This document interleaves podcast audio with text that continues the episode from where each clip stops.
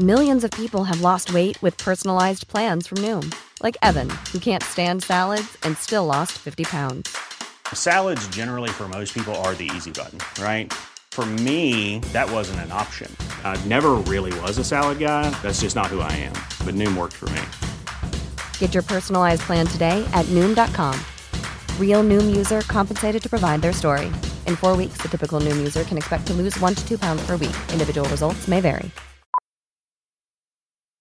Millions of people have lost weight with personalized plans from Noom, like Evan, who can't stand salads and still lost 50 pounds. Salads, generally, for most people, are the easy button, right? For me, that wasn't an option. I never really was a salad guy. That's just not who I am. But Noom worked for me. Get your personalized plan today at Noom.com. Real Noom user compensated to provide their story. In four weeks, the typical Noom user can expect to lose one to two pounds per week. Individual results may vary.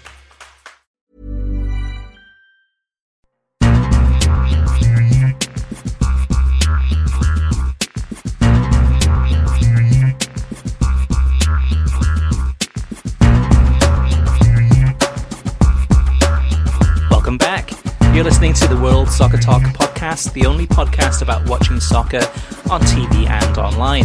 Welcome to episode 173. Coming up on this week's show, Bundesliga brings the noise, La Liga announces ambitious plans for their return, why MLS is skating on thin ice financially, how TV piracy may scupper the Newcastle takeover plans, NWSL is back, back again.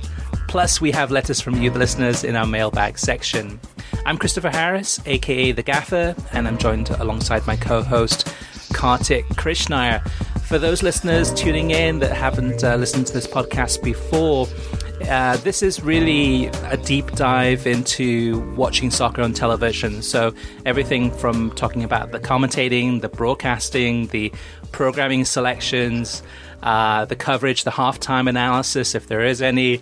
Uh, I mean, basically, kind of a global view of uh, diehard soccer fans, but also even digging deeper into a lot of the business and politics about watching soccer, uh, who has the rights, uh, who are the rights going to, and uh, you know who are the players in the, in the streaming side, who are the companies that uh, look like they're going to be, you mean the acquiring more rights to some of these properties that we used to watch on television a lot more. So a lot of that and uh, Kartik. So let's dive in. We're going to change things up a little bit in this episode. So rather than going into what we've been watching, which I'm sure for you and for me and probably most of the listeners is Bundesliga crazy, which is awesome. Uh, we'll get to that in a little while. Um, that's definitely great news, and, and a lot of uh, fantastic uh, things to talk about there. But before we get to that, Kartik, and uh, I'm going to throw you a bit of a curveball here, and that is is that um, pretty soon, I mean, La Liga is going to be back, and pretty soon the Premier League is going to be back, among other leagues. And I think in many ways, the Bundesliga has put down a, a blueprint. They've been a pioneer in how to bring back soccer uh, and and make it work in terms of everything from the uh, kind of the health set, setup in terms of uh, from the medical side, making sure that the testing, the availability, uh, making sure the players are you know, in these hotels where they're not going to be interacting with the public, etc., playing uh, games behind closed doors. They've done everything right. I think this has been a blueprint, not just for the Premier League and La Liga, but for other leagues from around the world. And I think, though, too, with the Bundesliga, the, the Germans are very, are very, stubborn in some ways uh, in terms of the, the broadcast times. And now we have La Liga looking to come back around about uh, June 11th. That's the latest date. And the Premier League looking to come back around about June June 19th. That's their latest date is I think they're going to take all the, the, the, best ideas that the Germans have done and run with it and, and, and make it uh, more TV friendly as far as kickoff times, make it more of a, a TV focus, and probably take a lot of the credit. Um, and then the Bundesliga will, will continue to grow slowly but surely. But I think it's going to be La Liga and the Premier League that's going to step right in and take take off, and and, and who knows um, what those numbers will be like. I, I, would imagine they'd be much greater for that than for the Bundesliga. W- what do you think, Kartik? I, I think both those leagues have significant hurdles in, in even if they start their seasons to finishing their seasons that maybe the Bundesliga doesn't have. In that the coronavirus pandemic health situation in both of those countries is significantly worse than Germany. Uh, it, it's a little bit now more under control in both places, particularly in Spain. Uh, but I think that that's a uh, that, that that's an obstacle. I mean, we can look at abstract dates on a, on a piece of paper and say, "Oh, great, you know, the La Liga is going to be back and uh, they're going to have all these match days." Uh, I'm, I'm concerned, obviously, by the number of positive tests we have in the Premier League. Um, I'm concerned about restarts in general. I mean, I'm just not uh, terribly comfortable with it. But the Bundesliga has done a very good job. Uh, I'm sure once the Premier League restarts, though, uh, being the Premier League, they will have the highest numbers globally and they will take the credit. And there will be very little acknowledgement of what else goes on. Um, something to watch with this, though, is that the uh, Football League in England, League Two has been canceled, League One uh, is on the precipice of being canceled and uh, or on the on the cusp of being canceled. The championship, I think, is very contingent on what the Premier League decides to do, not as far as restarting I mean, when they restart, but how they decide to finish their season with relegation in in terms of uh, just how that plays out. So that's another thing to watch. I do so. I, I do not think uh, the championship can come back until the Premier League has determined a competition format. So we're looking probably at July for that, if they come back. Yeah, uh, uh, and the latest again. This is on paper. This is from uh, the EFL, but the latest for the championship is June twentieth. So coming back the yeah. same the same weekend, actually the, the, day after the Premier League.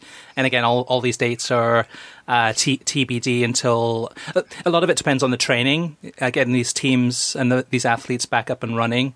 But I think what the Germans have done extremely well is having that controlled environment and and that's my fear for the Premier League and also for La Liga is um, are the players going to stick to that controlled environment as well as the German players or the players from around the world who play in the Bundesliga in Germany? I have some some um, some of my, my doubts on that. But if you look at the, the numbers, Kartik, uh, I think for the Premier League, the testing that they did um, uh, recently, I think it was last week, there were less than five players um, out of what 700 and something that tested positive. Uh, La Liga, it was I think exactly five, and those five athletes um, had uh, asymptomatic, uh, uh, I guess, uh, results. So uh, I think they were surprised that they had it, but. Th- that that's my optimistic outlook is that as long as players can can go by the, the, the rules, stay within the guidelines, uh, stay within these controlled environments, that, that, it is possible to bring these back. I, I, think there's there's two two concerns here in terms of the Premier League. One, we had a couple more positive tests yesterday. Secondly, uh, coronavirus has been a case of football and footballers behaving badly, at least in society's eyes. I think much of it has been overblown, exaggerated uh, by the media. Uh, but there is a state of, um, you know, it, it, it's very funny. I was thinking about this yesterday. The United States is a society where right now everybody is, is live and let live and being individualistic and, and breaking rules and, and flaunting it. Uh, whereas in the United Kingdom, it's become a, a society of uh, snitches, for lack of a better term, right? And we see that even in the whole Dominic Cummings fiasco, if you follow politics. So uh, there has been a image hit to football during the coronavirus in England specifically, which we have not seen in other countries. There has been a overplaying of every uh, every uh, player who's gone out to a nightclub or, or broken curfew. Uh, now, one in Callum Hudson-Odoi has behaved, behaved, uh, horribly, and is rightfully being punished, but uh, or will rightfully what about, be punished. What about uh, Kyle Walker? And but guys like Kyle Walker breaking curfew, that's a, that that was really overblown uh, in in the media. Whether you, uh, I mean, he broke the rules clearly, and there are some other examples of that.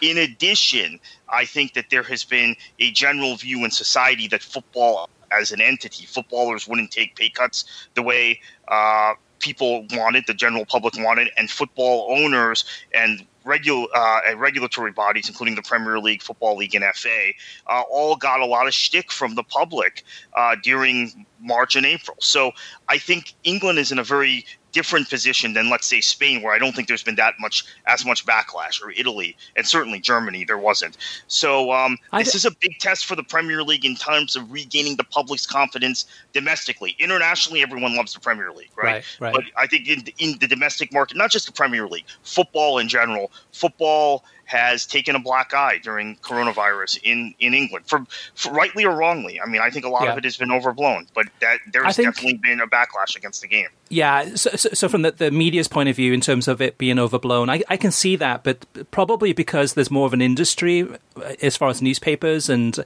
Sky Sports News, you know, I mean, and, Yeah. and, and trying to, to make a story out of nothing, or just trying to make a story out, out of anything. And you've got this huge industry that for the last three months have had really nothing to report on. You mean transfer rumors out the window, fantasy football out the window, uh, football matches and the coverage of those games out the window. So they've been gravitating to anything they can get their hands on. So I think there's more, uh, in some ways, the footballers' lives are more under the microscope than even before, perhaps, because there's nothing else to for the media to focus on. But but going back to the Premier League and La Liga for a second, Kartik, their TV plans. So these are again not completely finalised yet. Um, when we're recording this podcast right now on Thursday, uh, we should get more details out within the next 24 hours about uh, the plans. But what we know so far it's going to be a TV bonanza. I mean, in terms of from the viewer's point of view, uh, once these leagues do return to play, the Premier League is looking at doing um, basically games Saturdays, Sundays, Tuesdays, and Wednesdays. Uh, the Saturday and Sunday block. Now, this is Eastern Time, Uni- United States.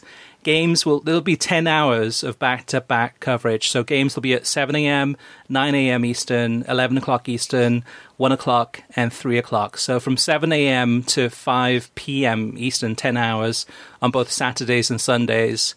All of those games will be will, will happen from I mean staggered kickoffs. So for, if you're NBCSN, you've got 10 hours guaranteed of coverage. I mean, and some of those games probably on NBC over the air network. Um, and then with uh, the midweek games, the Tuesdays and Wednesdays, they're looking at uh, 1 p.m. kickoffs and 3 p.m. kickoffs. So again, back to back staggered matches. So you got four hours on Tuesdays, four hours on Wednesdays.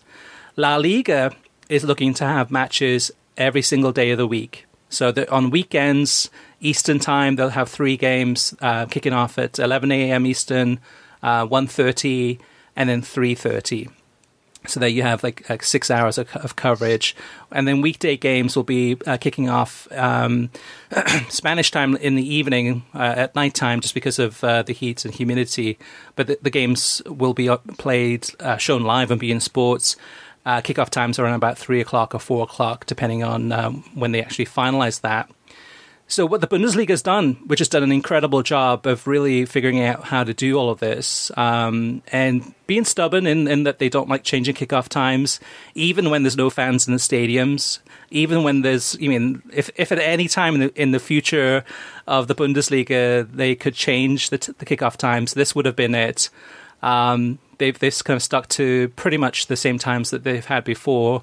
Uh, and then I think, and like I said before too, I think the Premier League and La Liga are looking at a TV bonanza here. The question I have, Kartik, is: Do you think the fans will return to watching these games uh, at the same numbers as before?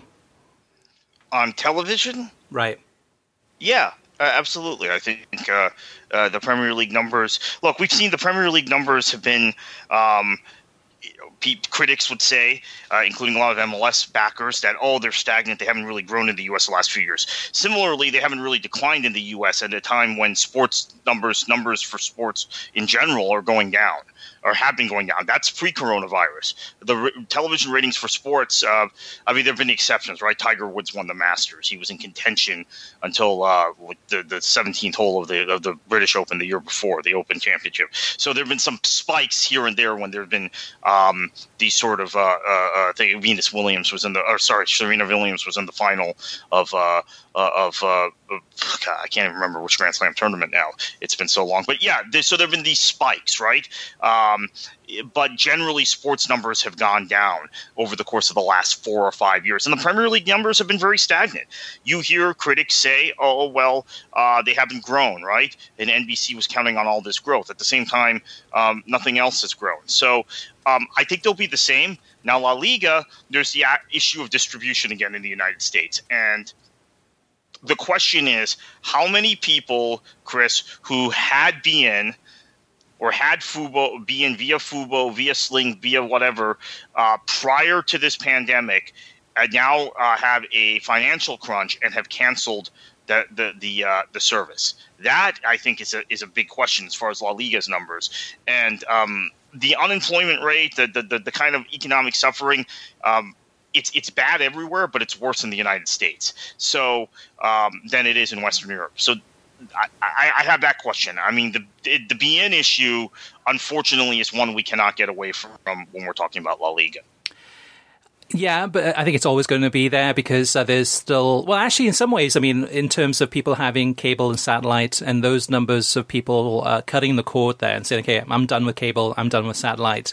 Those numbers, I think the first quarter of uh, 2020 was what, 1.8 million people cut the cord from, from those services. So uh, many of them are gravitating towards your Sling TV, your um, YouTube TV, etc. So some of the streaming platforms we know very well. Um, and then you've got some people that cut the cord that didn't go to a streaming service but have access to over the air television. So you're over the air NBC or you're over the air, I don't know, ABC or whatever it may be. So if those games are going to be on over the air tel- television, some of those games from the Premier League, they're okay. With La Liga, yeah, La Liga, that's going to hurt them in terms of not having any uh, over the air uh, delivery method. But I think in, in, in some ways though too. I mean, I don't know. With beIN Sports, it, it is one of those things that if you want beIN Sports, it's easy to get. If you want La Liga soccer, it's easy to get. So Fanatiz, which is like what eight bucks a month, you can get all the beIN Sports channels, including the Connect channels, plus you mean plus Gold TV and a whole bunch of other channels for eight bucks a month. So to me, there's it's the beIN Sports distribution is always an issue as long as there's they they don't have access to as long as Comcast and, and DirecTV do not uh, have them on there. That is always going to be an issue, and I, and I don't see that changing anytime soon. But if you really want it, you can get it but yeah, I, I, think I agree with you, Kartik, in terms of uh, the numbers. I think they'll be just as strong as they were before, and and who knows? I mean, this is this is the big test. Is with that, you mean ten hours of coverage on a Saturday or a Sunday? Um, is that an opportunity for NBC to promote that like crazy? Which which you know they will. Uh, especially yeah. when there's no other sports on. How will those numbers do in terms of just your casual sports fan? The casual sports fan has really not been tuning in to watch the Bundesliga, um, which is their problem. I mean, that's that's they're missing out. Um, whether or not maybe with the, with the Premier League, maybe it'll be more accessible because it's in you know, in English and it's easier to kind of for people to to gravitate towards that where there's that common language another big question is um, I got a lot of feedback when I said, look, I think that it's too early because of health concerns for all these leagues to be coming back. Um, I got a lot of surprising feedback, and again, it's by no means scientific, but this is between uh, Facebook and Twitter and, and, social media of people who said, you know what, we're diehard sports fans. We're Chicago Bulls fans. We're whatever. They were watching that documentary, right? And we we haven't really missed sports the way we thought we would. We uh, uh, we kind of have liked a break to focus on our families and do some reading and focus on uh, other uh, other aspects of society, watch movies, etc. Probably watch Netflix. Now, um, June 19th is very different than May 15th or 16th when the Bundesliga came back. So uh, that's an additional month where those people might say, you know what, I really do miss sports. So that might play in the Premier League's uh, advantage, in addition to the accessibility of being on NBC over the air as mm-hmm. we presume many of these games will be, um, as they always are. They show 30, 34 matches a year on on NBC. It might end up being more this season, more this season, uh, 34 matches a season versus Fox's uh, tepid commitment to the uh, Bundesliga, which we'll get to when we review what we watch this week. And uh, so it could actually really play in the Premier League's favor that people will hit that point where they they they're now hankering for sports to come back Premier League will come back. Let's presume June 19th is the date that they, they're able to stick to that. And then you have NWSL the following week. It could be really a good time for soccer. Um, now, the other uh, question is if the ratings that we've seen for NASCAR, which haven't been as great as maybe some people expected, and then obviously Bundesliga we've talked about, if that's an indicator of this lag continuing. Or is it, again, the Fox effect? We don't know. Yeah, we will find out, right, Kartik? We will find out in, in the next few weeks. And, and, again, some great data points I'm sure will be coming through, and we'll be talking about them in coming weeks. And um, before we get to the Bundesliga, just one more thing to Kartik is that uh, coming up a little bit later in the news section, we'll be talking about uh, a lot of the, the, the great news that's happening within the industry about watching uh, games and more leagues coming online. But one of the things we'll talk about too is Major League Soccer and the position that they're in right now and whether it is a positive or a negative uh, financially. So we'll get to that in a little while. But Kartik, you mentioned um, the Bundesliga and fans. I mean, oh, just pe- people in general, the public, doing other things like you know, uh, riding bikes, watching Netflix, uh, going to the beach, whatever it may be, uh, or staying indoors and doing gardening, wh- whatever it is. I was shocked absolutely shocked. Maybe I shouldn't have been, but I was shocked at the number of people on Tuesday that were tuning in to the Bayern Munich against uh, Dortmund uh, uh, uh, Klassiker who are saying like, and these are people that are like, I thought were like hardcore uh, U.S. soccer fans, but the number of people are saying like, oh my gosh, like what's this thing about the the crowd noise? Like as if it was a brand new thing that had just happened that day, and that was the very first game that was doing the artificial crowd noise. And I'm like, where were you over the weekend when all these games were happening and the Mainz game had uh, the, the, artificial crowd noise? I was surprised by that, Carter, because I thought, again, to me and you, I think we're, different than, say, well, we're different than everyone, but but in, uh, to me, if it's soccer on television, I don't care what what soccer it is. If, if it's Major League Soccer, USL, NESL, Bundesliga, whatever it may be, I will watch it. I mean, watch. I've watched the Belarus uh, Premier League. I've watched. I mean, you name it. Um, I will watch it and I will enjoy it. But I, I, was I was shocked at how many people have not been watching the Bundesliga, even soccer fans.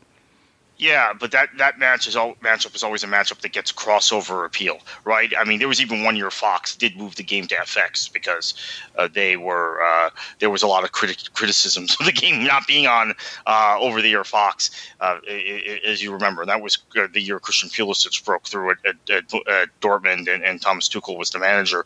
There is, uh, I think a, a, an awareness the Bundesliga is playing, but at the same time, people are kind of uh, they, they they their lives have changed, right? I mean, and, and I know it's only been two months or two and a half months uh, of lockdown and, and now phased kind of reopening in the U.S. Uh, UK is a little different, as we've talked about, uh, but that I, I, think that people fundamentally kind of their daily routine has changed and they're they're not into getting up in the morning and watching uh, uh, soccer football. I mean, that having been said, uh, the Bundesliga ratings haven't been terrible. Maybe they haven't met uh, our expectations. Uh, but then this match, this specific match, always gets crossover people, yeah. Uh, people who watch other leagues, people who are soccer fans in general, and I think there's also. Um, and, and I dealt with this. Maybe I'll get into this later. This growing, uh, uh, you know, feedback from U.S. soccer fans who don't who uh, who who who, who want to put down some of these players for whatever reason, and um, they, are tuning in and, and and they're making comments and they're reacting to things I'm saying on Twitter that are favorable about uh, uh, other North American uh, about the North American players currently in the Bundesliga. So um, it's a very uh, it's a very odd thing. But the, the the thing I have noticed though is that your soccer media, Chris, the people who generally de- did not pay attention to the Bundesliga and when it was on at the same time as the Premier League, and I guess it's a soccer media everywhere because in the U.S. we we have had a contingent of people who watch the Bundesliga almost out of spite for the Premier League, right? Yeah. There's been a few of those through the years uh, because they uh, they they don't like the Premier League, and and so they uh, they, they, will deliberately very kind of. Um, blatant, uh, uh, very openly at, at uh, when the games are running concurrently, tweet about Bundesliga matches. Um, there has been a spike in media interest in this league. There's no two ways about it. Yeah. Um, so now, does that change how the media will cover leagues in Europe going forward. Um, I think it's it's possible. I also do think though that um, that there is uh, always the the, the, the, the problem of when uh, these leagues come back, people then just focusing on the Premier League or whatever domestic league they prefer. And without European competition, we don't have a resumption date for that yet. Uh, the president of Lyon said it was going to be August 3rd. His team is obviously done for the season um, because Ligue 1 canceled their season. Without European competition, there's really little incentive for media to watch other leagues and that's always been a big thing. I've always been very critical of the media in Britain, in particular, that they have a lack of knowledge of, of the other the continental leagues. Uh, but then they tend to always want to watch Bayern or Juventus or, or, Real Madrid when they can because they think there'll be threats in, in European competition for for British clubs. Mm-hmm. Uh, without that, uh, currently, they may not even bother after June nineteenth. Yeah, I think uh, in many ways, though, for me, I was just surprised about people who I thought were like really massive soccer fans did not tune in for the other Bundesliga games, and they were only tuning in for really kind of only started tuning in for the, the Dortmund Bayern game. But but I get it though in many ways because I mean those big games, if it's I don't know Manchester Derby or Manchester United against Liverpool or Arsenal against Spurs, I mean, people gravitate to those those teams, those big derbies or those big big games uh, between some of the massive clubs, and that's uh, going to attract more of the, who I thought were passionate hardcore fans, but are more maybe see soccer casual type of fans. But what the Bundesliga has done, Kartik, in the last um, what two weeks, it's an incredible primer so for any, I mean, for, for, for, myself included, so I've watched again. I've been watching Bundesliga for years, but I've watched more Bundesliga in the last two weeks than I think I've ever ever done. Because there's, I mean, and I've I've grown to appreciate it even more than before. I've grown to know the commentators more intimately in terms of their names and which ones are better than others and which styles I like, and uh, learning more about their backgrounds too, and doing some research and, and looking into that. But this is the perfect primer for ESPN Plus and for ESPN for next season. Is that I think everyone that walks away from this season once it does end, which will be over before you know it. By the yeah. time that the Premier League and La Liga is getting ready to kick off, uh, the Bundesliga will be uh, almost done probably. Is is giving us a primer, so it's probably increased even among the hardcore. It's probably increased our knowledge base just a little bit more, uh, and among the casuals, the ones that would tune in now and again, um, maybe they're tuning in a little bit more. Maybe they know more about uh, uh, Hertha Berlin, or maybe they know more about uh, these the, the, different players that, and not just the American stars, but the different players throughout the clubs and the history. There's a lot to love. Kartik, from this past weekend of Bundesliga coverage, let's start here. Has there been any negatives at all? Is there anything that you can say you can criticize? Has, has there been anything that you kind of like, oh, I can't believe that just happened? TV coverage um, or on the pitch?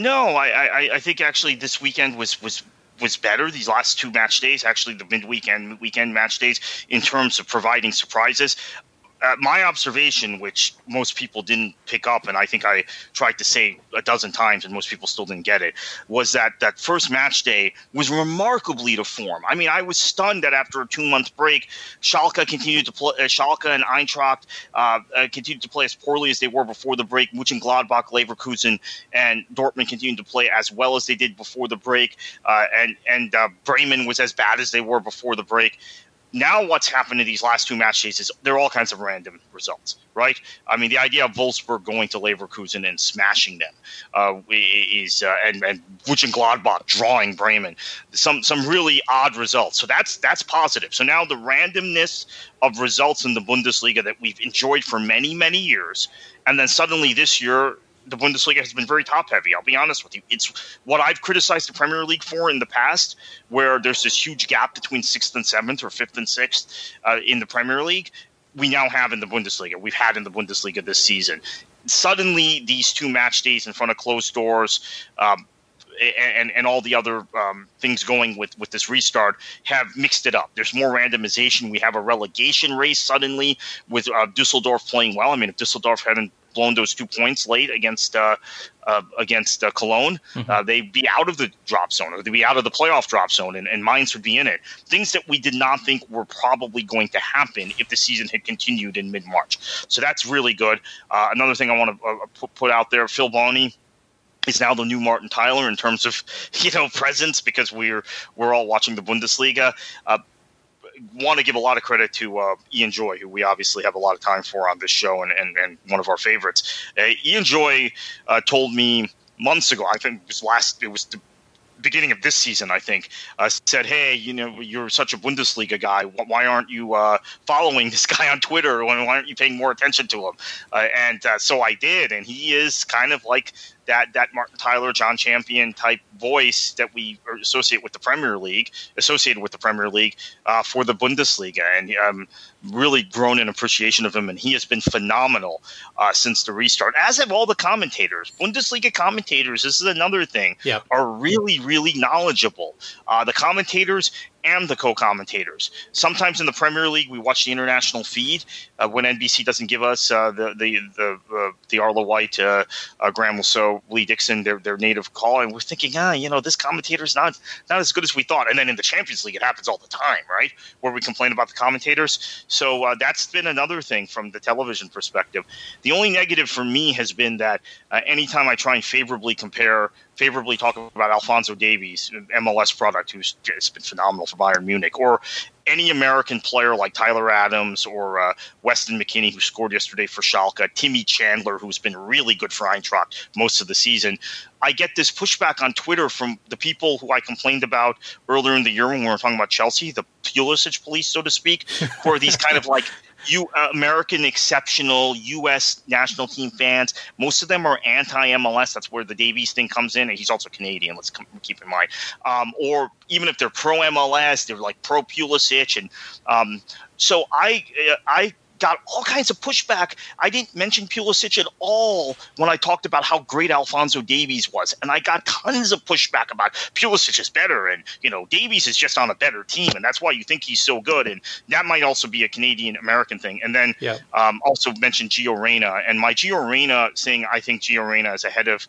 Uh, Pulisic at this point, when they were both at Dortmund at the same age, was a comment not about player v player. It was actually manager v manager saying, "Hey, I think Lucien Favre is much better in terms of details and getting a guy to, to, to, to position himself properly and read the game well uh, out of possession than than Tuchel, who I think is just like a manager who likes to attack recklessly. And then the recklessness we see in Pulisic's game, all the bad giveaways, all the problems he had at Chelsea early on, I think are more a reflection of, of Tuchel's management than and Tuchel, Tuchel's development style than anything else. But people, that nuance was missed on people. They thought I was taking a shot at Pulisic again and went crazy. So that's yeah. been the only negative for me. But everything else has positive. Yeah, and, and in past episodes, Kartik, I, I, can almost guarantee that, that even this episode, we'll we'll get comments on social media saying like, "Yeah, you guys are like uh, basically uh, criticizing Pulisic uh, uh again." Again, and it, it's well, what not. What is it about this guy? I don't get it well, because well, I'm, I'm, praising other American players. Well, I, I think part of it is the uh, uh, inferiority complex but part of it is is is kind of the is the U.S. Canadian divide. If he was American, I mean, it would be not front page news, but it would be a completely different uh, uh, viewpoint of, of, of, the player. And, and, it is one of those things. I, I, think a lot of people don't realize. I mean, uh, some of these are journalists though, but a lot of these people don't realize that that, that they have blinders on. And and Pulisic is a fantastic player, has shown a lot of promise uh, has had uh, injury problems, um, and it has has been inconsistent. When he's on, he's on. When he's off, he's off. And um, with uh, Davies, it's it's consistently good. It's consistently incredible. It's the the speed, just the way he even yeah. reads the game. You saw it in the uh, in the uh, Dortmund game, right? Yeah. The Bayern Dortmund game. The number of times he was in the right place at the right time. He does have the pace to close down, which is a gift. But his he, uh, his reading of the game is exceptional. And this is the thing, Chris. I think maybe there is that inferiority complex because imagine if he were American. Now, obviously, MLS can, can pound their chest and say, we developed this guy. The thing is, though, he's a Canadian.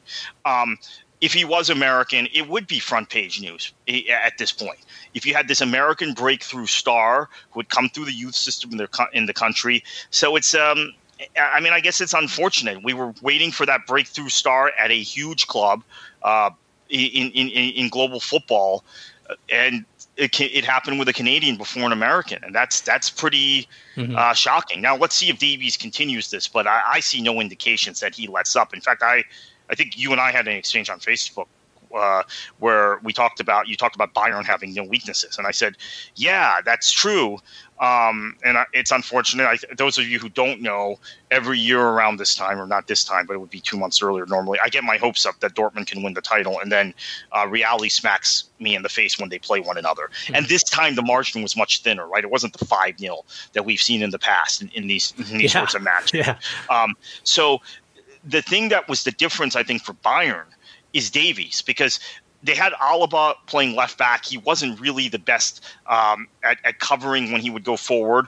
And, and, then they had a real weakness at center back. Boateng is, is long in the tooth. We saw him make some mistakes in this game, by the way. Mm-hmm. Um, and uh, Lucas Hernandez, I don't rate at, as a Bayern level defender, uh, even though I know he's a, a, World Cup winner for France, whatever. Um, having Davies play left back has allowed Alaba to go to center back where he can focus on his defending, and he's been very good. He's been an upgrade over Hernandez there. And uh, they have a better left back in Davies. So the hole that could have been exploited by a Sancho, a Brandt, and uh, a Thorgan Hazard, who had a very good game uh, at times uh, on Tuesday, has been uh, has been scuttled by Davies. Davies' introduction into the lineup for Bayern has made them arguably the best team in Europe.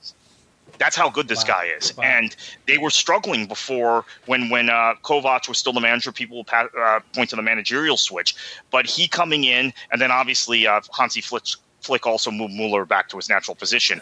Those are the two things, and one of them as a North American storyline. The other question is, Chris, why hasn't MLS exploited the Davies thing? You know, if he was an American, you know what they'd be doing right now? We'd be getting it in our inbox every day from MLS media, right? Right. If yeah. this was an American. Um, so this is why again I, I, mean a lot of canadians have told me through the years i've talked about the the natural kind of governance issues with cross border leagues, and that, that's my experience from working the NASL. That was very difficult, and I think Canada should have their own uh, football system, and they can look after their own that way. Some Canadian journalists have come back at me and said it's actually more than that. They agree with me on that, but the, we will never be properly promoted and properly um, talked about if our teams are tied to U.S. leagues. And I've always thought, no, no, no. When I worked at the NASL, I always talked about Montreal and Edmonton. I always promoted Ottawa. Uh, but uh, this is a clear case of it. I mean, if this were a, an American player, MLS rightly would be saying, "Hey, you know, we developed this guy. Hey, New York Times. Hey, L.A. Uh, uh, Chicago Tribune, etc." Right. Uh, but unfortunately, uh, it's a Canadian guy. Yeah, it, it is quite different. I mean, that that cross border that that border makes a huge difference. I mean, if it was uh, the United States uh, of North America and you had uh, Canada uh, as part of the United States, it'd be a completely different story. But but going back to uh, something else you said a minute ago, Kartik, and that was about uh, Phil Bonney. Uh, listeners, if if you haven't had a chance to go back and listen to the podcast that uh, Nate Abaurrea did, it's been about forty five minutes to an hour uh, interviewing Phil Bonney, uh, learning his backstory, which is really interesting. And Phil like loves to talk. I mean, so it's a great in depth interview, getting to know the personality a little bit better of Phil Bonney. I'd recommend that highly. But the other person I, have really tapped into these last few weeks, Kartik, and, and, and really grown to uh, appreciate even more is one of the co-commentators, and that's uh, Thomas Broich. And yeah. um, this is somebody to, to, me. Whenever whenever I hear him speak and analyze the games, he, he reminds me a lot of Rafa Honigstein, someone who's very articulate, some somebody who's very intelligent, somebody who's able to uh, talk about in detail about tactics or players or history or backstory. Um, I mean, there's so many great co-commentators and commentators uh, from this league. We could probably spend the next 20 minutes talking about them all. But um, but Thomas has stood out for me as uh, as Phil has stood out for you. yeah, I would also mention that um, that Rafa Honigstein, you mentioned him. Him not him now being property of the Athletic and not on ESPN FC has really opened this door for Don Hutchinson, who uh, I think a lot of player people remember as a Premier League midfielder, uh, eh, yep. to to kind of become this this resident expert on German football uh, at ESPN. So that's uh, another kind of knock on effect of, of the athletic and everything. We're, going to talk about the athletic in a little bit also uh, in relation to MLS. But uh, I, I, keep an eye on Don Hutchinson. I think he's really uh, elevated himself uh, even before the COVID break, but especially now that the Bundesliga is the only game in town. So, Kartik, uh, we're uh, uh, 35 minutes into this podcast, and we haven't talked about the big topic that everyone's been talking about, and that is the artificial crowd noise. And this was something, if we go back into the tapes from just about, what, three months ago, when we were having games, Europa League games, uh, being played behind closed doors, we had uh, Liga MX games being played behind closed doors. And I think both of you and I agreed that, I mean, while it was interesting listening to the players and the coaches, um, you needed to have some sound piped in somehow. Little did I know that the Bundesliga would take it to, I mean, the top level. This is even better than what I could have imagined. I know a lot of listeners are against it, but personally, to me, it adds so much more, uh, better atmosphere.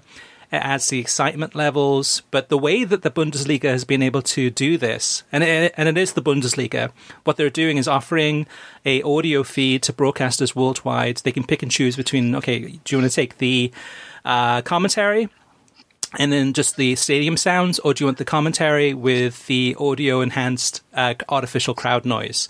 And and Fox um, and I think a few others around the world did. The majority of them are still going with just the, the solo commentary or the commentary and the, the, the real noise from the stadium.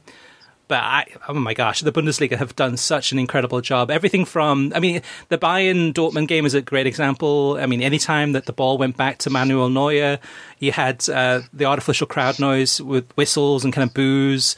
Uh, whenever Bayern had had possession, you'd get the whistles and boos a little bit, and and as the ball went back to Dortmund, you mean the, the crowd noise would go up a little bit. I mean, whoever's actually uh, doing this in real time is is a legend. I mean, absolutely fantastic job that they've done, and it, and it helps. It, it helps it helps accentuate and enhance the actual TV broadcast. I I love it. Yeah, I, I, really enjoyed it too. To be honest with you, it gave me a more comfortable feeling, a more natural feeling watching these matches, uh, because uh, I, I, think. Uh, the, listening to uh, uh, the players' emotions and all of that, that's that's kind of neat in a way, uh, and as a one-off or a two-off. And, and I've been at um, many matches here in the in the U.S. that I've worked at it might as well be behind closed doors, right? Because you've had a couple hundred fans, and you can hear all that, and there's certain thrill to that. But when you get to bigger matches, you want the crowd noise, and I think for the for the uh, Der Klassiker, it was it was really well done, and it gave me, as I said, a comfortable feeling and the edge of my seat feeling. And I, I think I've mentioned this earlier, people who follow me on Twitter have known this for years. I kind of I have a fondness for Borussia Dortmund, so I'm on the edge of my seat, and I feel I'm feeling more um, alive, if you will, and more encouraged because they are piping that noise in. So thank you to Fox for picking up that feed, first of all. Yep. But then also, I think it enhanced my viewing experience. Now, for some people, it might be the opposite. People who are less invested or whatever, they they, they, they liked what they heard with the uh, lack of uh, uh, uh, crowd noise the first week back, or they think it's on inauthentic. But I loved it. I, am in complete agreement with you. Uh, and it gave me more emotion in that match. I mean, that match was very emotional for me as as it stands. As I think people who follow me on social media know, I was very unhappy, very upset about it. But um, that was a really good touch from the Bundesliga. And every little thing, this is something um, maybe our listeners and, and, and general soccer fans in the country are learning if they haven't followed the Bundesliga closely.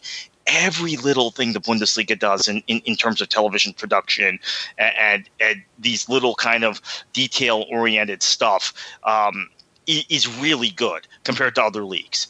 They they get things right and they they very rarely blow it. So this is another nice touch and another template for the Premier League, for La Liga, for Serie A if they ever restart, which I doubt. But um, uh, for those other leagues. Yeah, the other game too. I mean, on Sunday morning was the uh, Cologne uh, Dusseldorf game, and the having the crowd noise, the artificial crowd noise for the comeback and, and the late equalizer, and just the in combination with the commentary too. It's it's not replacing the commentary by any means, but the commentary plus the artificial crowd noise and just the the craziness of, of the fans celebrating, just hearing that noise was perfect. It really added to to the emotions of watching the game and um, yeah, I, I, just can't believe how good of a job they've done. The, the other thing I like about it too, Kartik, is that it's very anonymous. So when it started on Sunday morning, which was the first time I heard it, which was the the Mainz um, RB Leipzig game, I was thinking, okay, they, is it going to be German chants? Is it going to be, you know, I don't know, here we go, Mainz, here we go. Um, but it's always anonymous. You, you, you, mean these, which just makes it easier to, to, to produce that sound, but it's it's yeah. never right to that club where they're, they're, playing those songs. But but but even in some of the games too, I think it might, it might have been the Mainz Leipzig game. You were hearing cowbells so I don't know if, like, for yeah. example, the Mainz Stadium, usually if those fans usually kind of uh, bang on the cowbells a little bit. So maybe it is customized, maybe, but n- yeah. not in words, but in sounds. But um, yeah, the attention to detail is incredible. The the other thing, Kartik, in that uh, Der Klassiker too, which uh, the Bundesliga I think was the first time to to launch that, is as the game was going on, you had a graphic in the top left hand corner of the screen, which was powered by uh, AWS, um, Amazon Web Services. Oh yeah, those that's fantastic. Yeah, how about you explain uh, what it was? So so basically you, you start with the, the first the starting 11 and then aws has an analytics uh, uh, th- thing that overlays that moves the players uh, the, the player uh, number and, and, and the box they're in or the circle they're in. It's a box actually in, in this graphic. To their average position at that point in the match so you could see when um, and this is for me someone who's like a, a tactics geek uh, really um, important to see when guys were, were bunching up on the pitch uh, uh, when the midfield, when the shape wasn't right, and what the average position was of each player, uh, and, and, when the strikers weren't properly separated, or teams that are playing like Dortmund plays a three-four-three, if there was some sort of uh, issue with the shape, which is uh, just another tool for us tactics geeks. You know, we used to we used to have to overlay kind of Opta real time uh, on our computers or on our phones what was going on on the screen uh, to, to get that sort of uh, level of detail. And now the Bundesliga and, and, AWS and Amazon World Services have web services, excuse me, have uh, have put together this really kind of cool uh, thing, which maybe they perfected over this two months of, of the coronavirus break. And this is something we will see in other leagues going forward, which enhances your TV viewing experience because formations are not static. This is the thing about this sport, which is a little different than like you put a formation in American football, and that's that's, that's the formation, right? right. Although those formations change from play to play. Yeah. So because um, they line up that way, the the formations are very static. So I've gotten in the last few years into saying, yeah, they're playing a three-five-two, but it really plays like a a four-four-one-one at times, and trying to make these explanations. Oh yeah, it's a four-four-three, it's a four-three-three, but it's really a a four-four-three-two-one, and, and types things like that. This graphic actually um, visualizes that and I think that's yeah. so important also for the commentators. Absolutely, because it's it's a real time uh, showing you their average position, and uh, in, some games games it might be one, uh, this isn't brand new, but in some games we might look at it and go, eh, "There's nothing much there to add," but in, in, in other games it actually can be quite telling in terms of if uh, if it looks like the, the team is pushing up a lot or is is defending defending high up the pitch, uh, so on and so forth. Kartik, uh, in terms of the the Bundesliga, I think I asked you the question: like, is was there anything negative from the coverage? Um, and I don't think there was. The, the, the, only thing I would say is that sometimes with the crowd noise, uh, I guess uh, either the Fox or the Bundesliga forgot to switch it on because for, for some games there'd be no crowd noise for the first like ten minutes of the match, and then all of a sudden the crowd noise would go on. Um, that's and in some games had um, had had the noise, some games didn't. So it is kind of at random, but um, but overall, the actual football, I've I mean, it seems to be getting more physical. Uh, maybe that was just the Dusseldorf uh, Schalke game, uh, but it seems to be. I mean, the players seem to be fitter. That the, the, level of football is getting better week after week, and, and, we've had some good comebacks. We've had some really close games. Week one from the restart was a little bit more open ended, one sided. Uh, week two was a lot of um, goals flying in, but but uh, a lot of come, late comebacks, a lot more excitement. All right, Kartik, speaking of excitement, let's move on to TV streaming news. And uh, NWSL is back. Yeah, NWSL is back. Uh, they're, they're going to start this uh, one month tournament in Utah. On June 27th, uh, CBS All Access will carry all games from the tournament, and CBS will carry uh, a match on the opening day, uh, which is a Saturday, June 27th, and the final on July 26th. Uh, right now, there are no matches scheduled for CBS Sports Network, though I'm advised by a source that that could change, and we could have additional games on CBS over the air. Very exciting for NWSL that they're getting two matches on CBS over the air, uh, which is fantastic on network television for them. Um, however, maybe that's what is prompting this early restart. Uh, June 27th will make them the first uh, uh, Amer- U.S. league and what we would consider a major team sport uh, to return, and uh, they're going to do this in a, a self-contained neutral site venue uh, in Utah. It's not really neutral site. I guess there is a team from there, the, the Utah Royals, but it will be not the NWSL season as originally scheduled, but a tournament. And this is similar to what MLS is planning in Florida. Yeah, yeah, definitely good news that it's coming back. Um, in not so good news, uh, Liga MX, uh, the Mexican League, has cancelled the 2020 Clausura season uh, due to the coronavirus and will be looking to uh, start up the, the next season. I think was it August or, or probably August, uh, most likely to to start it up there. Uh, as far as the other leagues go, the Portuguese Premier, Premier League is coming back June 3rd. Uh, we've already mentioned La Liga. Uh, the Turkish Super League is coming back June 12th. And um, yeah, and then I think we've mentioned all the other leagues in terms of their return dates. Uh, actually, except for one, and that's Major League Soccer, and that's uh, July is the latest date. It's still TBD because um, going back, Kartik, I mean, a few months ago. A few months ago, you and I were talking on a podcast about how right now is the perfect time for Major League Soccer to be talking about um, the next right cycle in terms of TV. Everything was aligned perfectly in terms of uh, this year being the 25th uh, anniversary year.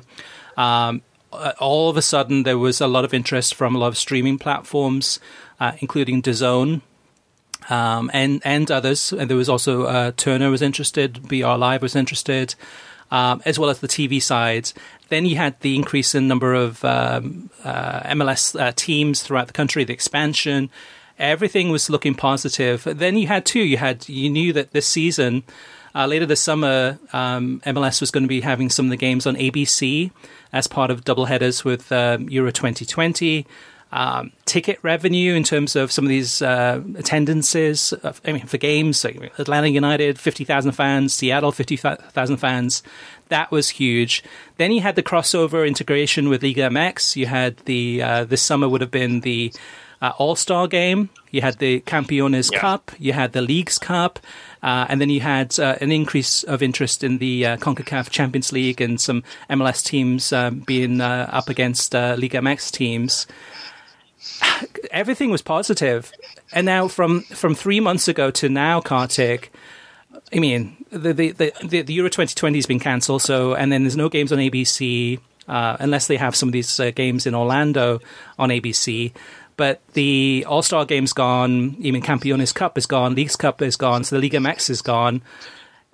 It, it, it, and also with the ticket revenue, I mean, when is the next time that you can imagine Atlanta United playing in front of a stadium of full capacity, say 50,000 fans.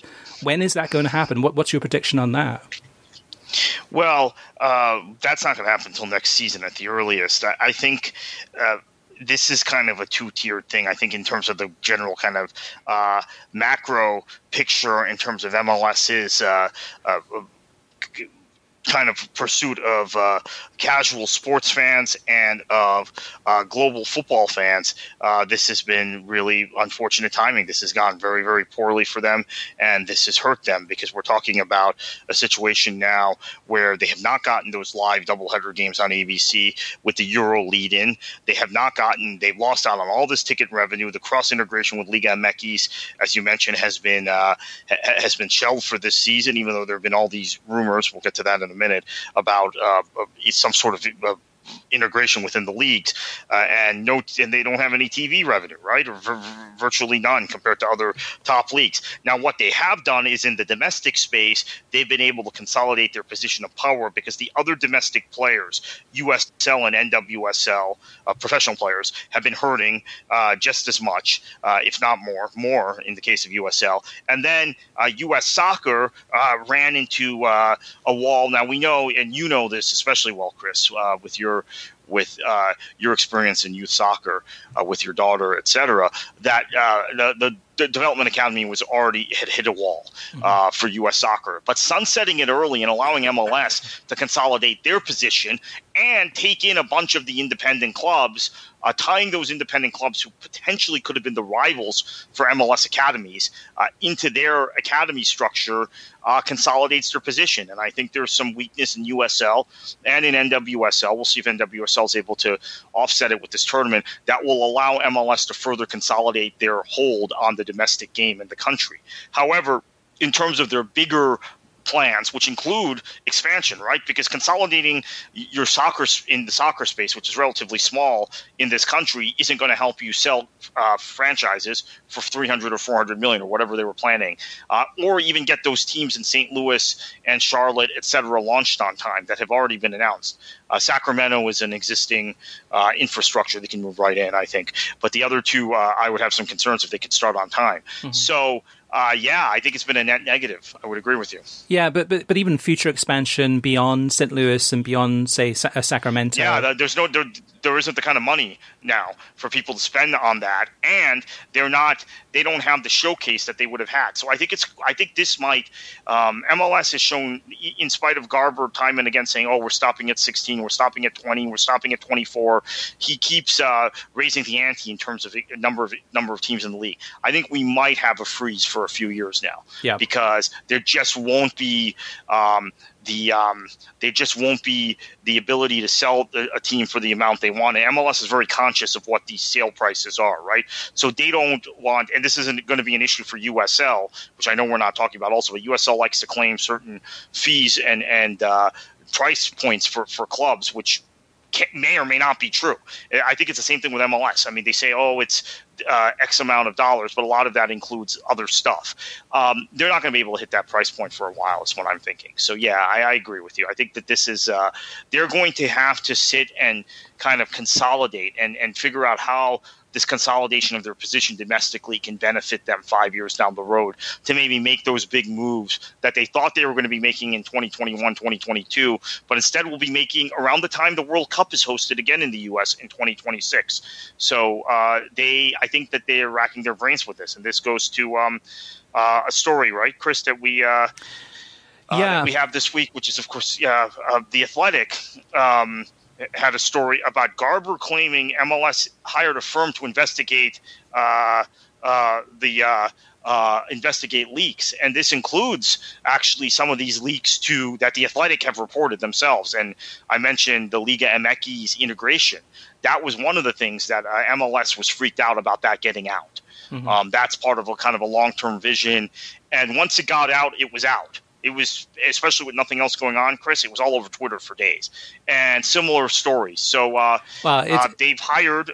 Well, it's yeah, it, it, it's fun, it's funny too because the the uh, the story about the leak was leaked to the Athletic also. Right, so right.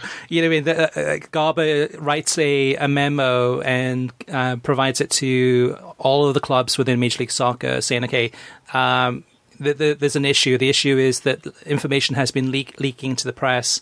Uh, you need to uh, make sure you do what you can do to, to stop this. Otherwise, there will be disciplinary action, i.e., getting fired. Um, and that that memo was leaked also. So, so on top of that, but but to, but to me, Kartik, I mean, and, and a lot of, and, and, and another thing, I, I wanted to mention that, that on this Orlando tournament, um, there, there was uh, I, I, there was some unhappiness uh, that got expressed to me that I had gotten aspects of the story that uh, weren't out there.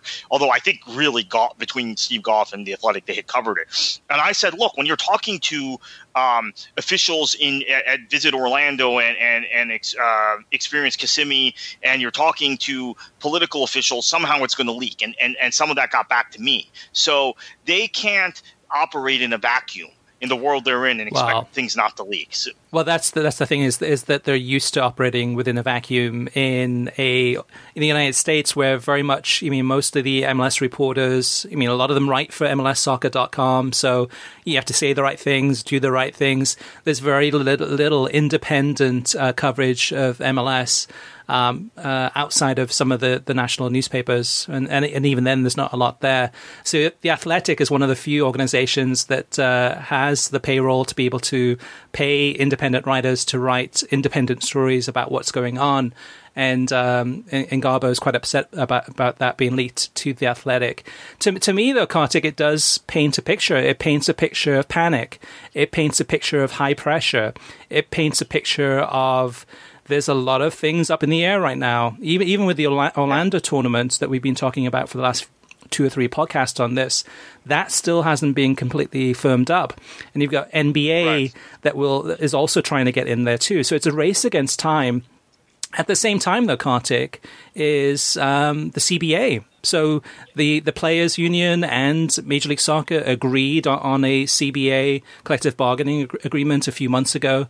Uh, and because of the coronavirus, so when that happened, that hasn't been ratified. That has not been completely 100% uh, signed all the way. So that's another issue too, where Garber, I think in today's hey. media is, is, is going is said, okay, I'm going to give 72 hours to, to the players union to sit down with them and figure out, haggle out all the all the terms so we can we can agree to something so that we can move forward with this Orlando tournament because that that's still up in the air. Yeah, and I want to point out for those who may have forgotten this that uh, the last time uh, there was a lot of talk that the players had caved in 2015, the previous CBA on the CBA. Uh, but when it went for ratification, there were six player reps. There were only 20 teams in Orlando in uh, in the league then. Uh, there six player reps voted no. I know a few of them actually, and, uh, and and, there was some hedging among those that voted yes. It was a fourteen to six vote, but so the players players union certain club representatives have not been in unanimity necessarily with the strategy of uh, the, the, the players union leadership in the past. This now makes it higher stakes because they're being asked for pay cuts. They're asked being asked to risk their health and safety, right, in in, in a uh, tournament in the middle of coronavirus, albeit in kind of closed doors tournament. And I, I, will mention to you that there is a one agency in particular that has a lot of control over the players' union, and players who are represented by other agents don't necessarily uh, see see the same thing in terms of uh, what they want from a collective bargaining agreement. So uh, the, the idea that this could be hammered out quickly and the Orlando tournament will be announced, maybe it happens. Uh, but I, uh, I, I, tend to think it's more complicated, and that's why we have not seen an announcement. Is uh, there are some certain elements within that players' union that are holding firm. And this, uh, I am very surprised we didn't see this in NWSL. By the way, I was expecting it. Uh, I had been telling people privately the same thing was going to happen. I've been talking to people privately and saying this was going to happen in both places, and it has happened in MLS.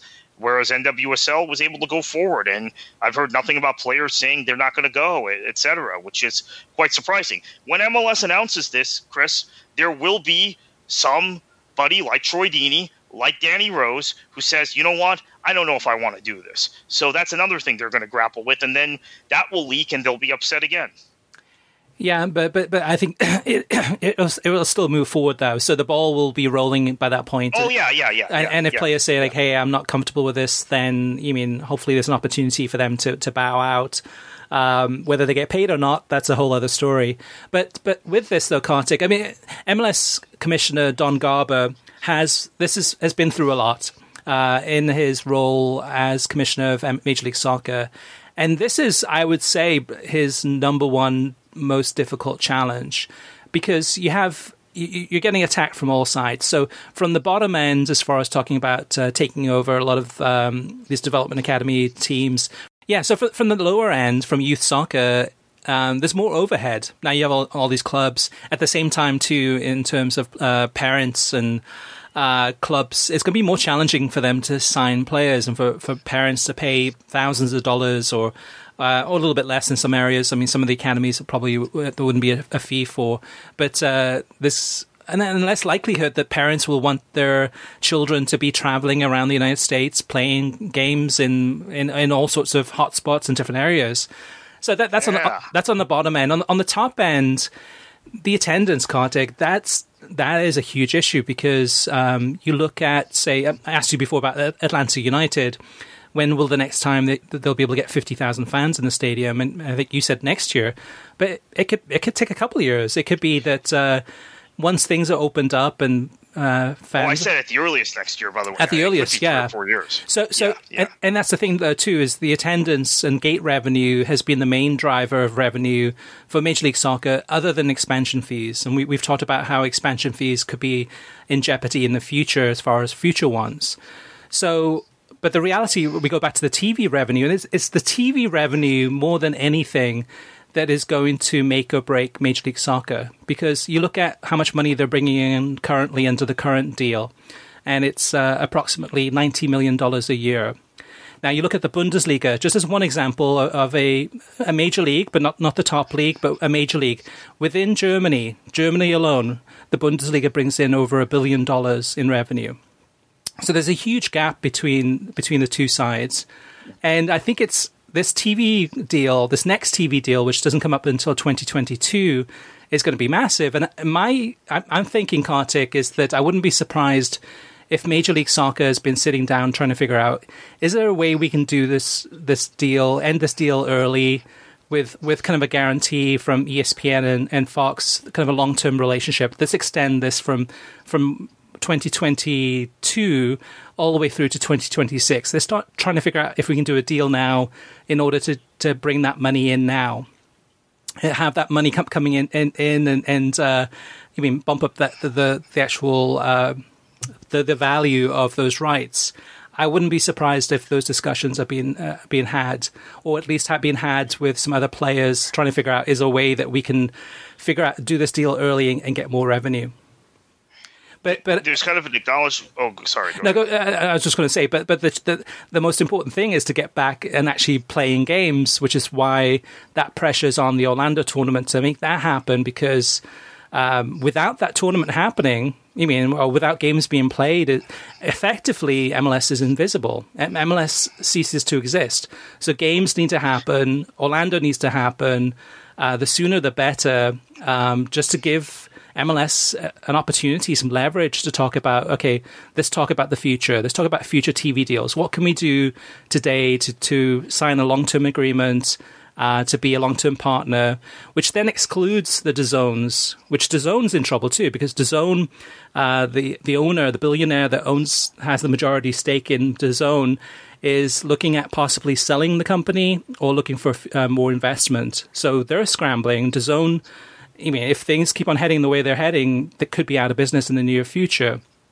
But you do have YouTubes, you do have your Amazons, you do have these other players, but they're being impacted too. But um, yeah, I think now is really much a, a make or break um, time for Major League Soccer, and a lot of it is is what happens in Orlando. That this has to happen. Yeah, I think. Uh, uh in terms of the youth soccer space, you mentioned that. I, I, actually talked to a number of people who tell me that that's a defensive move also because of what you mentioned travel. Parents uh, do not want their kids traveling all over the place. And MLS had launched a separate academy league without uh, kind of filling in the, the gaps on the map with independent clubs. They would have been in that position. And that's a COVID reaction. So that was uh, when I said, "Well, that's a that's a that's a move of strength." People told me, "No, it's actually a move of weakness. It's it, they preempted the weakness, but it's a defensive move because parents like yourself, Chris, don't want their kids try, getting on a bus in Atlanta and going uh, all the way to, to, to Washington D.C. or to Nashville, right? They want mm-hmm. clubs. Atlanta might be a bad example because they didn't really fill in the map there, but in Florida, let's say uh, Orlando uh, and and uh, Miami, Fort Lauderdale, there are now tons of uh, independent clubs that have filled out the MLS lit map, so the Orlando Academy kids will never have to go to Atlanta. So they'll never have to leave the state that's why they did it. So uh, you're absolutely right. Um, uh, what appeared and they sold as a move of strength, and I thought was a move of strength. I then got multiple sources pushing back, saying, "Hey, yeah, it probably long term will work out for them, but they had to do it because of this." So yeah, yeah you're, we you're on, on the money on that. Yeah, we haven't actually talked about much about that either, though. Too, but I, I saw it more of as a power play for MLS to establish themselves as an even more powerful body within the United States, uh, as opposed Yeah, to US the US Soccer Federation. And and you go back to SUM. I mean, SUM's the the Soccer United marketing. It's the the marketing arm of Major League Soccer that does a lot of deals with uh, US Soccer uh, and and uh, the Mexican Federation too. And this week you had the one of the representatives from the FMF in Mexico saying that they have no interest in playing uh, Mexican friendlies in the United States uh, in the near future. And the reason why, and these are events that are hosted and- run by Soccer United Marketing, is because they can't guarantee that there'll be any fans in the stadium. And then the only reason that Mexico is playing these friendlies in the United States far greater, far far far more than in Mexico is because of the money. So Soccer United Marketing is going to get Oh, that's a huge. hit, hit, hit on that side too. huge. Yeah, I, uh, it's hard to see any positives in, in any of this, so Kartik. I mean, th- this is having dramatic financial impacts across all leagues and confederations. Uh, even in the Caribbean and, and CONCACAF, there's been talks about some of the uh, the countries' national uh, teams not having enough money to go to go ahead and even compete in the next World Cup qualifying. And at the end of the day, I mean, for me personally, I want to see Major League Soccer survive. I want to see it continue to grow. Um, as as with, uh, I mean, NISA, USL, I mean, all the different leagues. Uh, it's important, and, and youth soccer too. It's important that um, organizations are available for players to to play and for fans to go watch games. Um, but we're at jeopardy here of the whole thing really kind of the foundation breaking. So it is uh, troubling times, um, and hopefully something will change soon. Kartik, one more news item before we move on to TV ratings, and that's uh, Newcastle United. Uh, some doubts there. Yeah, so uh, obviously we've uh, we've talked a lot about beoutQ on this podcast, and the Newcastle takeover is now in serious doubt as the WTO rules that the pirated TV channel is in fact Saudi, something we knew, right? We we, Right. uh, have known all along, but this uh, this puts. Uh, uh, that in serious doubt. There's also um, uh, an issue, obviously, of Sheffield United's ownership uh, that is kind of tangentially related to this. So we'll have to keep an eye on that as well. Yeah, so it could be beIN Sports, which is the troublemaker here. Which was I, I don't blame them. They were they were the ones that have been uh, on this huge campaign in the last uh, 12, 12 to eighteen months, uh, trying to publicize and trying to let people know that beoutQ, uh, which was in the beginning taking uh, beIN Sports's uh, TV feeds from Qat- Qatar and um, pir- pirating them and show, making them available worldwide so anyone could watch them, undermining beIN Sports, undermining undermining uh, Qatar, and it was really a Middle Eastern um, uh, kind of a battle, a war in in some ways um, in the Middle East. but um, here we go. It now it goes to Newcastle. So. Uh, yeah, and the Premier League is in a very difficult position in terms of trying to figure out how to uh, go uh, get through this one uh, unscathed. Next up is TV ratings, and we won't go into a lot of detail. We will have all of the numbers at worldsoccertalk.com. Um, but looking at week two of the Bundesliga compared to week one, uh, week two dropped um, on the English language side by approximately about 17%. Um, in some ways, though, too, the, the, these numbers do not include the uh, the Klassiker from Tuesday, so we'll get those numbers soon, probably uh, Thursday, and we'll publish those on worldsoccertalk.com too. But uh, overall, um, the biggest number for, on the English language side was uh, Bayern Munich against Frankfurt. God, Frankfurt's horrible. Uh, on FS1 on Saturday uh, from 12:30 to 2:30, and that was uh, 303,000 uh, viewers for that one. So, so, so positives there. Just uh, I was still thinking uh, before two weeks ago that these numbers would be much greater. That fans, sports fans, and and soccer fans would be craving sports a lot more, and would be these these numbers would be much greater than what they are, and and they are so much greater than what they were before. But uh, uh, times have changed. All right, listener mailbag. First up is Bill Reese. Bill says, I wanted to voice my support for Fox's use of canned noise uh, in the, in the Bundesliga games this past weekend. Obviously, this is not uh, football as it's meant to be, but nothing in this pandemic is as it's meant to be. The return of some live sports is a welcome distraction from the awful news that permeates all aspects of our daily lives. The silence in the first round of Bundesliga games served only as a re- reminder that while sports were back, everything was still wrong. I found the piped in noise to be comforting. For a few moments, I almost felt like it was a regular Sunday morning of German football. I know it wasn't, but I was more than willing to suspend my disbelief. I hope Fox continues it, and I hope ESPN Plus is paying close attention to the fans' reaction to these audio effects. And I completely agree, 100% there with Bill. Some some great uh, great feedback. Next up is Rico Richardson uh, to uh, talking about the last podcast um, to reflect on the time of the Bundesliga uh, and the time that they had uh, on Fox. You kind of have to blame the league too. They didn't pitch in with a lot of effort to market their league in the US, even with Americans over that time. And, and that's something I, I, completely disagree with 100%. Um, just from being a journalist and um, talking to the Bundesliga, um, receiving press releases and information from the Bundesliga on a weekly basis and having opportunities for interviews and learning more about what they're doing on the marketing side and the advertising side.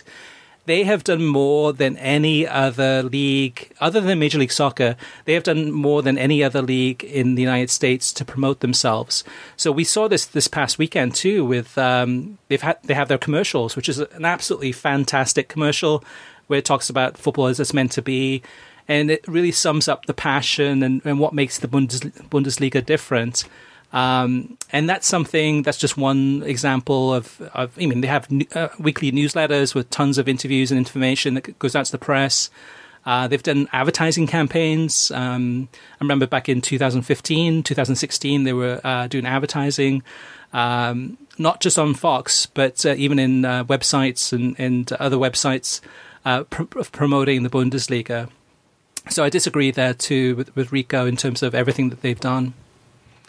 JP, okay, JP says on the last episode, come on, you can't rail against Fox for almost the entire podcast for things like using the world feed, lack of promotion, no halftime or post game analysis, and inconsistent channels, FS1 or FS2, and in the same breath proclaim how ESPN is going to treat them so much better. If you look at any of the properties on ESPN Plus, there is the following World Feed, no halftime or post game analysis. Sometimes a half halftime promo or end of match recap from the World Feed is overtaken by commercials. So let me just interject there just for a split second. And and that's the thing that too with ESPN Plus, even though they're basic uh, World Feed that we do get, we do get halftime highlights of the goals. So if you're watching the Bundesliga, and you miss the first half for whatever reason, and you miss some of the action or goals, you will not see that at halftime. You will not see that at post match. But with the, the, bare minimum on ESPN Plus, uh, you will see that at halftime. You will see that post match. You will see the goals there. Um, let me go ahead and continue. In the case of Serie A, where there is at least one match on television, the time slot isn't consistent can be 6 a.m. on a Saturday one week and then uh, noon Eastern on the Sunday the next, and so on. Then there's the rotating channel, but most often um, the game is on ESPN News, which is carried by, at a lower rate than ESPN or ESPN2. When on TV, uh, there is no bumper programming uh, to, to, speak of, match coverage 10 minutes before kickoff begins after whatever show preceded it. As for promotion, minimal to non existent. As a Serie A fan, you'd think I'd, I'd always know what the match of the week is, but numerous times I'm on ESPN Plus looking for a particular match, then I feel, finally realize I can't find it because it must be on television. My viewing on ESPN Plus is 95% Serie A with some Eredivisie uh, however, the email notifications I received weekly for things to watch always highlighted college sports and UFC first. When it finally gets to soccer, it's usually during a week, a weekend with FA Cup or League Cup matches, Serie A is an afterthought. With the Bundesliga joining and only getting four matches on television for the entire season, what makes you think that ESPN is going to promote it any better than Fox did? For those issues that, uh, with the lack of promotions and random schedule for pre-game coverage, Fox's coverage of the Bundesliga will have done more to gain uh, awareness than ESPN will and uh, I'll, I'll, pause there. Uh, so, so the, the one thing I, in in speaking with the Bundesliga and speaking to some of my sources, there was discussion of having the Bundesliga and ESPN work together on a 30 for 30 type of program, programming. It might not be a 30 for 30 documentary, um, but they have focused, they, they've said publicly, they've said that they want to go ahead and talk more about the stories, talk about more of the, the players and, and what makes the Bundesliga special. And that, and that's something that we haven't gotten from Fox. Um, oftentimes, if it is any of those types of promos, uh, it's been the Bundesliga that's providing that, that content. So a 30 for 30 is just one example of something that ESPN could do that could really highlight um, the story of the Bundesliga, which is a really fascinating story. But in terms of uh, Serie A, yeah. Uh, I mean, it, it's not the most popular league, but um, there are things that can that could be improved about the way that ESPN is broadcasting the Serie A, and uh, a lot of it comes down to communication. So, uh, good points there, JP. All right. Next up is Jared. I would point out one thing. I would point out one thing real quickly, Chris, is that I agree with JP on his points about ESPN Plus and uh, them often mailing it in in coverage. However, more recently, and we were seeing this trend, and I was actually covering it before coronavirus struck, there had been more halftime shows, post game shows integrating the ESPN FC crew and more kind of uh, uh, uh native commentaries with uh, uh, with, with Mark Donaldson and Matteo Bonetti on big matches from Serie A and also FA Cup, League Cup type matches. So yep. I think they were beginning to move in the other direction. Uh, your criticism is well taken for the first uh, two years of ESPN Plus, but I think we began to see this change in February of 2020, and then in March of 2020, everything stopped. So I, am not sure where they pick up if they revert or uh, after this, because obviously everybody's financially hurting, including uh, Disney and ESPN, uh, or if they continue that that that progression, which would put them in a different territory than where Fox has left the Bundesliga. That's a good point, Kartik, too, because where will Serie A be after uh, ESPN starts showing ESPN Plus, will Serie A uh, get knocked down in the totem pole and have less uh, time and attention, or will there be some crossover between the Bundesliga and, and Serie A in terms of trying to up the the the, the just not not only the quantity but also the quality of of, of coverage and uh, giving more love to the Serie A than what they have done in the past before. I mean, this whole coronavirus has screwed everything up, but I, I, there was talk about um, sending, I think, uh, some of the commentators from ESPN to some of the games at the end of the season for Serie A. Uh, because I mean, remember, right before the coronavirus hit, Serie A was was the league that had the best title race. It was completely wide open. It was like, okay, Inter, yeah. Inter's playing really well. Juventus, you mean, it, and uh, Atalanta looked, looked really good. It was the talking point. Lazio. Yeah, Lazio. It was it was it was the talking point of uh, of world soccer. That the focus was, and actually ESPN FC was talking a lot more about. You mean Inter especially. Um, and and that went out the window. So everything changed. Jared says uh, Fox is going to all live bowling in prime time on over the air network on both June 6th and June 13th. Fox putting bowling over Bundesliga and probably over MLS if it was back. Dave Roberts says uh, when this MLS Disney tournament gets started, the ratings will be low if it's on regular ESPN because millions of people cancelled live TV. If they wanted eyeballs on the games, it must be on a streaming service like ESPN Plus. And we, and we talked a few weeks ago too about um, the K League and how much interest there was uh, when the news broke uh, incorrectly from one of the UK publications that uh, that ESPN ESPN Plus was uh, positioned to acquire the rights. And uh, when we did find out that the rights actually ended up with Eleven Sports, nobody seemed to care. Um, and, and uh, there, there is a lot. There is a lot to that. The ESPN Plus. You mentioned ESPN Plus in anything, and people are loving it. They're like, "Oh my gosh, it's so exciting! This is great, wonderful news! Finally, thank you." Uh, and I think a lot of it is because of the low price point, but the number of people that actually have it, uh, they're craving content, especially on the soccer side. Last but not least, uh, Monty Reed says, uh, As I sit here watching the K League on 11 Sports on Fubo TV, I recorded the match, um, so I'm watching it a few hours delayed without knowing the score. There is no commentary on the match, so Fox can go lower by omitting the world feed. So, and, and that goes to last week's podcast where we talked talked about how low can Fox go. Well, I guess you know, Eleven Sports and the K League can can go a step below and, and not have any commentary at all. Uh, one last thing, Kartik, before um, we let l- listeners know where to send in the feedback is on Wednesday night, uh, ESPN two uh, uh, televised a uh, game from uh, Costa Rica. It was the um, Deportivo Saprissa, and it had I think Adrian Healey and Alejandro. Um, Alejandro was, was doing the, the, commentary on this, um, Moreno. So, um, so it looks like ESPN is, um, I guess, desperate. I think we're all desperate for soccer coverage, but but now they're showing um, Costa Rican soccer at uh, ten o'clock at night, uh, and and that, that's likely to continue. I would I would think. All right, listeners, this has been a long episode, so I appreciate you sticking with us. Um, we got a, we had a, we went through a lot. There was a lot to cover. As you can tell, it is a very pivotal time in really the history of soccer. I mean, this is going to go into the history books, Kartik. I'm going to see a, Go- a David Goldblatt in future generations. I mean, maybe maybe Do- David Goldblatt uh, Jr. writing about the 2020 pandemic and the impact that had on global sports and specifically soccer. And um, I think the worst is not over yet in terms of even just the impact on soccer. We'll have to wait and see what that happens. But we want you to have your say, uh, whether you have questions, feedback, comments, ideas um, about streaming, television coverage, anything. You can always reach us via email through web at worldsoccertalk.com, as well as facebook.com slash worldsoccertalk, and on Twitter at worldsoccertalk. Plus, of course, you can always post your comments on worldsoccertalk.com. And uh, listeners, thank you so much for your uh, feedback and letters and emails and comments and tweets, etc. Because we really do appreciate it, and, and you guys are the ones that uh, drive this show forward.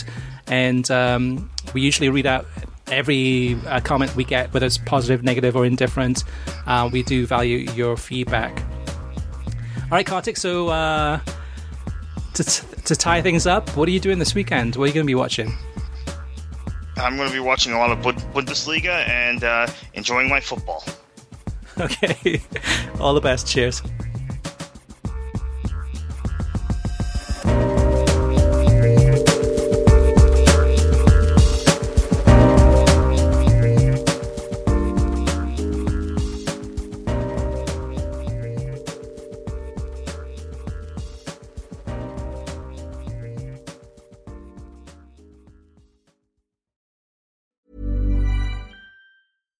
Hi, I'm Daniel, founder of Pretty Litter. Cats and cat owners deserve better than any old fashioned litter. That's why I teamed up with scientists and veterinarians to create Pretty Litter. Its innovative crystal formula has superior odor control and weighs up to 80% less than clay litter. Pretty Litter even monitors health by changing colors to help detect early signs of potential illness. It's the world's smartest kitty litter. Go to prettylitter.com and use code ACAST for 20% off your first order and a free cat toy. Terms and conditions apply. See site for details. Planning for your next trip? Elevate your travel style with Quince. Quince has all the jet setting essentials you'll want for your next getaway, like European linen, premium luggage options, buttery soft Italian leather bags, and so much more. And is all priced at 50 to 80% less than similar brands.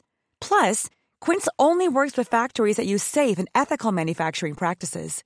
Pack your bags with high-quality essentials you'll be wearing for vacations to come with Quince. Go to quince.com slash pack for free shipping and 365-day returns.